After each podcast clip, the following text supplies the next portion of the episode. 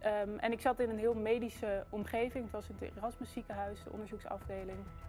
En ik had eigenlijk verwacht dat daar wel wat kritische vragen op een gegeven moment zouden komen. Dat mensen toch hun twijfels zouden hebben over de mondkapjes of de vaccinaties. Mhm. En dat gebeurde niet. Ehm, en die zouden we ook eh, gewoon van tafel moeten halen. En dat kan ook gewoon. En jullie hebben dat boek natuurlijk en die hele studies aangeboden aan allerlei instanties die daar eh, eh, de afgelopen jaren druk zijn geweest met maatregelen bedenken. Die zijn natuurlijk meteen allemaal teruggedraaid. Nee. ja, was het maar zo makkelijk, hè? Welkom bij Café Welsmets. In aanloop naar de Tweede Kamerverkiezingen van 22 november zullen wij hier geregeld eh, Kamerleden die op de lijst staan voor welke partij dan ook de kans geven om zichzelf te presenteren en eh, hun standpunten, die van hun partij en waarom die standpunten bij hun eigen persoonlijke standpunten passen. Eh, vandaag heb ik de grote eer om te mogen ontvangen van Forum voor Democratie Liedewij de Vos. Liedewij, hartelijk welkom. Dankjewel. Leuk om hier te zijn. Dat, dat vinden wij ook. Eh, en we gaan het eh, eh, niet eh, hoofdzakelijk en zeker niet uitsluitend over eh, Forum en over de politiek hebben. Want je hebt iets eh, fantastisch moois gedaan dit jaar, samen met Thierry Baudet, oh, sorry, Thierry Baudet sorry, een boek geschreven met de titel Niemand in de cockpit. Ehm, een ontluisterend relaas over de stikstofcrisis. Of de vraag, is er een stikstofcrisis? Precies, ja. Ehm, voordat we het daarover gaan hebben, wil ik heel graag weten, wie ben jij? Nou, ik ben eh Liedewij de Vos, zoals je net zei. Ik ben eh 26 jaar, ik kom uit Den Haag, ben daar opgegroeid eh, en ik woon daar nu ook. Ehm, en ik heb eh, biochemie gestudeerd in Utrecht destijds. Eh, dus dat kwam ook heel mooi van pas eh, bij dit boek. Ja. Ehm, master neurowetenschappen gedaan. Toen ik die had afgerond, ben ik als eh, beleidsmedewerker gaan werken voor de Tweede Kamerfractie voor Forum. En ik heb naast mijn studie biochemie heb ik ook conservatorium gedaan, dus ik ben violiste. Even erbij. Ja, dat was een pittige combinatie. maar eh, ja, ik zeg altijd, ik, aan de ene kant, hè, dus de, die beta-kant, echt, eh, nou wiskunde is het niet, maar wel formules, dat soort dingen. Ja. En aan de andere kant de creatieve uit, uitlaatklep. Dan is er dus met beide hersenhelften niks mis in jouw Precies, geval. Ja, Ja, dus ik kon beide hersenhelften. Als de ene moe was, dan eh, kon ik de Ja. andere gebruiken. Dus ik heb het altijd een heel fijne combinatie gevonden. Ben je nog actief als eh, violiste? Ehm, nou, de afgelopen maanden wel wat minder. Onder andere door het schrijven van het boek en nu natuurlijk ook de campagne. Ja. Maar ik probeer wel ook door het jaar heen. Ik doe af en toe mee in orkestprojecten. En ik heb zelfs ook nog wel les af en toe. Dus ik probeer het wel echt bij te houden. Maar ja, wel, wel iets minder natuurlijk dan, eh, dan vroeger. Ja, en nu ineens op de eh, zesde plek op de lijst voor Forum van Democratie. Ja. Wat bezielde jou om de politiek in te willen? Nou, dat begon eigenlijk, was een hele tijd ook in mijn eh, studententijd actief voor de jongerenvereniging. Dus eigenlijk sinds het begin van Forum voor Democratie wel betrokken. Ehm, maar eigenlijk begon mijn behoefte om echt eh, zelf ook eh, ja, mijn steentje bij te dragen aan Forum aan het eind van mijn master. Dus ik zat in Rotterdam, een onderzoeksmaster neurowetenschap. En dat was precies in de periode dat corona eh, begon. Dus ik ben ook een tijd naar huis gestuurd. Ik kon mijn experiment in het lab toen niet doen. Ehm, en ik zat in een heel medische omgeving. Het was in het Erasmus ziekenhuis, de onderzoeksafdeling. En ik had eigenlijk verwacht dat daar wel wat kritische vragen op een gegeven moment zouden komen. Dat mensen toch hun twijfels zouden hebben over de mondkapjes of de vaccinaties. Mhm. En dat gebeurde niet.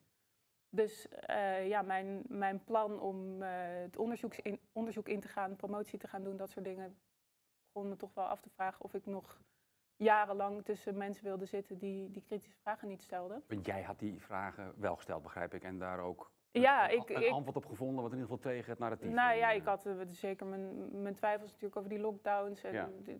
net eigenlijk hetzelfde als, als Forum. eh, afgezien van die eerste paar weken dat we dachten, oh even Mhm. passen op de plaats, was ik er daarna wel vrij snel over uit dat het eh, niet goed was wat er, wat er verder aan eh, maatregelen werden getroffen. Dat we gewoon weer, Is, eh, is, de, is een klik tussen jou en Forum ontstaan? Is dat het moment dat je dacht van, hé, hey, dat is de partij die mijn...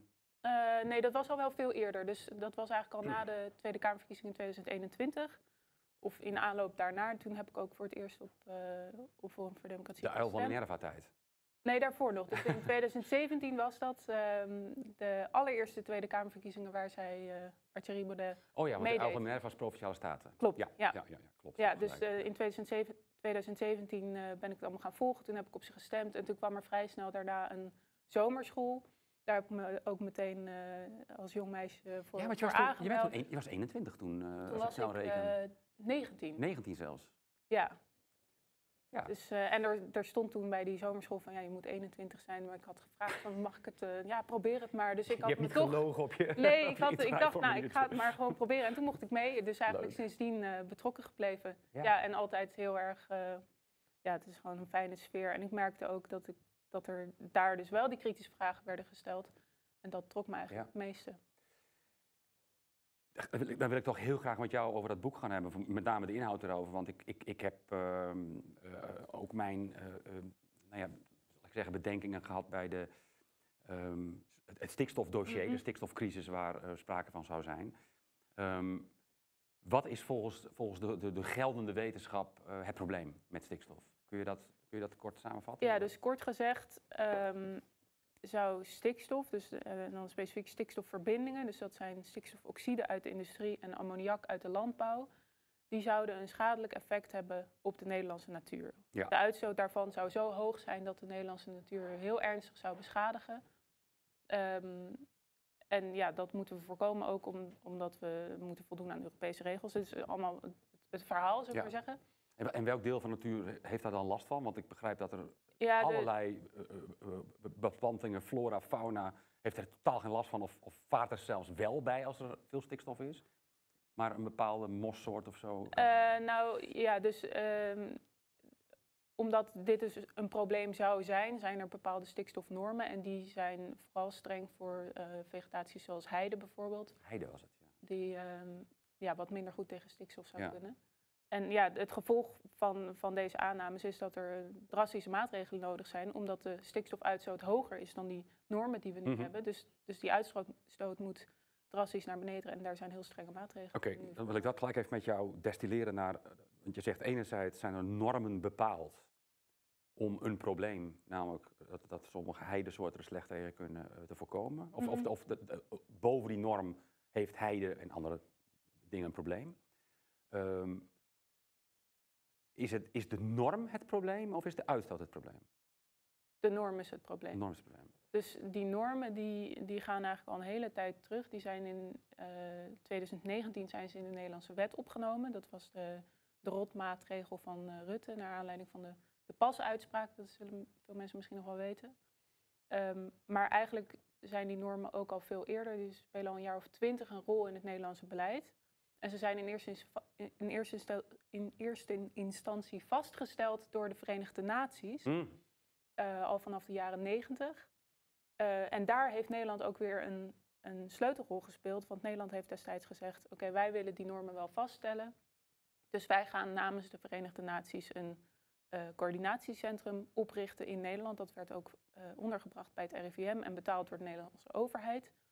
En dat centrum is die normen gaan vaststellen. En ja, het gevolg is uiteindelijk geweest dat die in de Nederlandse wet terecht zijn gekomen Ja. en dat we nu dit beleid hebben. En wat zijn de gevolgen van het beleid? Want wat, wat, welke maatregelen staan ons nu te wachten? Nou ja, dus het begon eh, in 2019 met ehm verlagen van de maximumsnelheid Ja. van 130 naar 100. Was dat Ehm, zinvol? Of was dat ook een... Nee, dat is ook toegegeven dat dat mm, geen zin heeft gehad. Maar ja, die maatregels die hebben we nog steeds. Ja. We rijden nog steeds 100 km per uur. Volgens mij heeft het kwartje van Kok ook nog. Dus ja, het zijn wel meer. Dat geldt voor heel veel dingen. Dat is eigenlijk ook precies eh, een, van de, eh, een van onze conclusies in het boek. Dat er steeds wordt gezegd van eh, we moeten heel strenge maatregelen nemen voor een of ander paniekprobleem. en dat die maatregelen worden dan vervolgens genomen. Ondertussen wordt duidelijk dat ze niet nodig waren, maar het beleid wordt niet bijgesteld. Nee. Dus, ehm, maar dus behalve dus die eh 100 km per uur heb je natuurlijk met name voor de boeren nu heel strenge maatregelen. Dat er ook met onteigening wordt gedreigd. Ja. En eh, ja, voor de industrie en de bouw, daar wordt, dat is iets minder in het nieuws, maar die, die kampen ook met heel grote restricties. Nou is dus het goede nieuws, zou ik denken, dat jullie boek weerlegt dat er een stikstofprobleem is. Ja, En dat, dat is onderbouwd.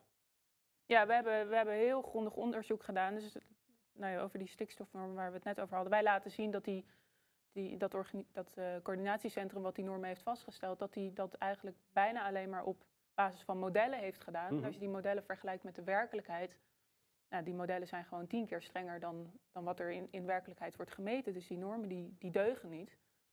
Ehm, en die zouden we ook eh, gewoon van tafel moeten halen. En dat kan ook gewoon. En jullie hebben dat boek natuurlijk en die hele studies aangeboden aan allerlei instanties die daar eh, eh, de afgelopen jaren druk zijn geweest met maatregelen bedenken.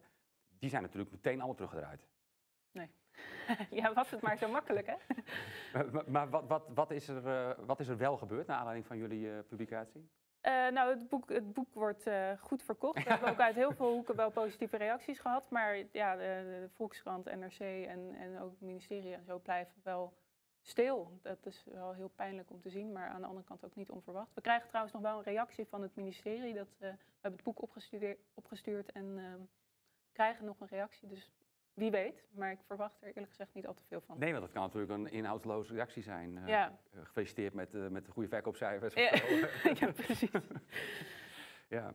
Ehm, dus, dus ik mag concluderen dat, dat er tot nu toe nog geen 180 graden draai gemaakt is wat de stikstofbeleid. Nee, ja, dus des te belangrijker denk ik dat de Nederlandse kiezer ook op 22 november de juiste keuze maakt. Nee, ik kan nog even terug. Dat ben ik met je eens. Maar, maar hoe kan het, denk je, dat er nog niet gereageerd wordt op een, ja, een, een behoorlijk eh, gedegen stukje journalistiek en, en on- onderzoeksjournalistiek? Ja, ehm, het verbaast me eerlijk gezegd niet. Dat laten we ook opnieuw weer in het boek zien. Dat er eigenlijk, dit is precies de reden dat de afgelopen decennia, dat er ook niks gebeurt. Omdat er iedere keer, als er dan een keer een kritisch geluid is, dat mensen daar, dus eh, beleidsmakers, maar ook journalisten en, en de experts die dan eh, ook een zegje vaak doen over dit beleid, dat die ehm, ja, niet, eh, niet luisteren naar die, naar die kritische opmerkingen.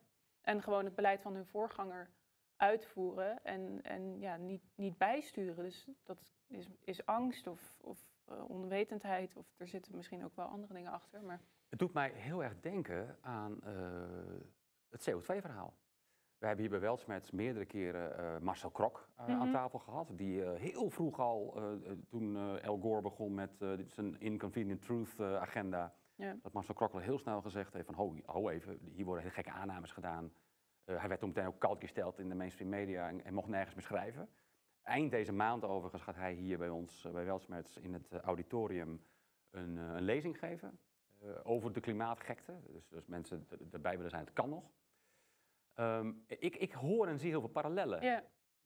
Nou ja, dus ons boek is ook, hè, het heet Niemand in de cockpit, een stikstof case study. Ja. Dus wat wij eh, hè, dus in detail hebben uitgezocht op het, op het gebied van het stikstofbeleid, is waarschijnlijk ook van toepassing op heel veel andere onderwerpen. Dus eh, corona of klimaat. Het probleem is dat, dat ehm, ja, de beleidsmakers niet in staat zijn uit te zoomen en kritische vragen te stellen. En ook soms tegen de stroom in te gaan eh, als blijkt dat het beleid wat ze hebben ingezet, dat dat niet de juiste route is. Ja, dan heb ik een kritische vraag voor jou. Want ehm, dat klinkt alsof er een. ehm, laat ik het anders zeggen. Kan het zijn dat het geen onkunde is of niemand in de cockpit, maar dat er een andere agenda van hogerhand wordt doorgevoerd eh, waar de beleidsmakers naar hebben te luisteren? Of moet ik dan meteen een aluminiumhoedje hebben als ik dat zeg? Ehm, ik denk zelf niet dat er heel bewust een opdracht of iets dergelijks wordt gegeven als je daarop doelt. Maar ehm, het nou, zou het, wel. het is een wereldwijd eh, fenomeen. Mhm. dat er op allerlei agenda's totaal eh, problem, reaction, solution. Er worden Mhm. problemen gecreëerd waarvan al vrij snel blijkt dat het probleem er niet is. Maar de reactie en de oplossing blijven. Ja, ik, wat ik zelf denk is dat er wel een. Hè, dus in een heel bewuste opdracht geloof ik niet zo. Maar eh, ik kan me wel heel goed voorstellen dat er een bepaalde denkrichting wordt ingezet. Mhm. En dat die wel door, door mensen op veel hoger niveau wordt, wordt aangezwengeld. En dat is ja, wel een vraag die we vrij expliciet openlaten in het boek. Ja. Omdat we daarvoor het stikstofbeleid niet een heel directe aanwijzing voor hebben gevonden. Maar we gaan er bijvoorbeeld in de epiloog wel op in dat ehm, op andere gebieden, dus bijvoorbeeld Europese eenmaking en eh, de moderne kunsten, eh, dat daar eh, de Amerikaanse geheime diensten een rol hebben gespeeld in eh, ja, het promoten van dat narratief. En ja, op dezelfde manier zou het zo kunnen zijn dat dat op het stikstofbeleid of het klimaatbeleid, dat daar ook bepaalde ja, mensen van hogerhand een- denkrichting hebben ingezet en dat de, de wereld daar vervolgens naar is gaan handelen. Ja, maar als ik je goed beluister, dan ontbreekt het aan bewijs. We hebben geen, ja, geen concrete bewijzen daarvoor ge- gevonden. ik denk op Nederlands niveau is het wel gewoon echt onkunde. Dat laten we denk ik in dit boek wel heel duidelijk zien. En dat, ja, dat maakt ook dat we relatief makkelijk het beleid ook zouden kunnen veranderen. Daar doen we ook heel concrete voorstellen voor. Welke andere partijen in de Kamer uh, ondersteunen dit verhaal? Zijn er andere partijen die het stikstofbeleid van tafel willen hebben? Um, nou, Forum voor Democratie is wel de enige die dit zo grondig heeft uitgezocht en echt met een heel concreet alternatief komt. Mm -hmm. uh, ja, Boer-Burgerbeweging bijvoorbeeld is natuurlijk een vaak gehoorde partij in dit verhaal. Die zijn enigszins kritisch, maar je zag bijvoorbeeld afgelopen week ook dat zij uh, in Zuid-Holland was daar gedoe over dat um, Forum voor Democratie had een motie ingediend om uit te sluiten dat er geen, vergunning, geen vergunningen werden verleend op basis van uh, stikstofuitstoot. En Boerburgerbeweging heeft daar tegen gestemd. Dus ja, je kunt je afvragen ja. hoe, hoe kritisch zij dan zijn. Ja. Ja, ik stel de vraag omdat je straks natuurlijk in een situatie komt waar de helft plus één bepaalt. Mm -hmm. En um, dan klinkt dit vrij somber als je het over het stikstofbeleid ja. hebt. Of, of er moeten wel hele merkwaardige verrassingen op 22 november plaatsvinden. Ja, ja ik denk voor nu is het belangrijkste dat we gewoon uh, duidelijk vertellen wat, wat ons verhaal is. Ja. En uh, hopelijk zo groot mogelijk worden. En dan na 22 november, ja, er zijn dan misschien partijen die in mindere mate ook kritisch zijn, waar we dan misschien toch iets mee voor elkaar kunnen krijgen. Dat, daar kunnen ja. we natuurlijk altijd naar kijken. Maar voor nu is dit gewoon ons verhaal en uh, moeten we eerst maar eens uh, kijken naar 22 november. Laten we dat dan ook meteen maar even doen, want je staat op nummer 6. Ja. En ik weet niet of jij de peilingen elke dag volgt, maar nou, wel vaak, het, ja. het, ziet er toch echt wel naar uit dat wij Liederwij de Vos in de Kamer Dat gaan zou zomaar kunnen, ja. En dan, hoe, wat, uh, je woont al in Den Haag, vertelde je mij, ja. dus dat, nou, dat, dat, dat scheelt. Ja. Maar heb jij, je bent, hoe oud was je nou, zei je, 23? 26. 26. Heb jij ooit bedacht dat je wellicht in de Tweede Kamer zou, zou komen te zitten? Uh, of is dat gewoon een kinderdroom geweest? Nee, helemaal niet. Nee, ik heb eigenlijk altijd gezegd, ik wil, wil heel graag mijn steentje bijdragen aan, uh, aan FVD, aan de missie van FVD. En uh, op de plek waar, uh, waar ik het beste tot mijn recht kom. Dus ja, ik heb tot nu toe altijd achter de schermen gezeten, maar ik waag nu heel graag de, de sprong naar buiten. Um, en ja, we gaan zien wat er, op, wat er gebeurt. Ik, ik hoop dat we zoveel mogelijk zetels halen natuurlijk. Ik wens je tot 22 november in ieder geval alle succes met jouw ongetwijfeld enorme drukke agenda. Dankjewel. Um, na 22 november wens ik je alle succes in de Tweede Kamer. Want ik ga er maar even vanuit dat dat toch wel uh, haalbaar gaat zijn. Um, ik zie je heel graag terug na de verkiezingen om uh, te, te, evalueren hoe dat nou uh, gelopen is. En ook om te vertellen wat er dan met, met jullie bevindingen is gebeurd. Um, niemand in de cockpit, die bij de Vos en Thierry Baudet samengeschreven. een aanrader kan ik je zeggen. Volgens mij is die gewoon bij alle grote boekhandels online in de winkelstraten verkrijgbaar kopen deze. de Vos. Dank je wel dat je er was. Ja, bedankt. Tot gauw.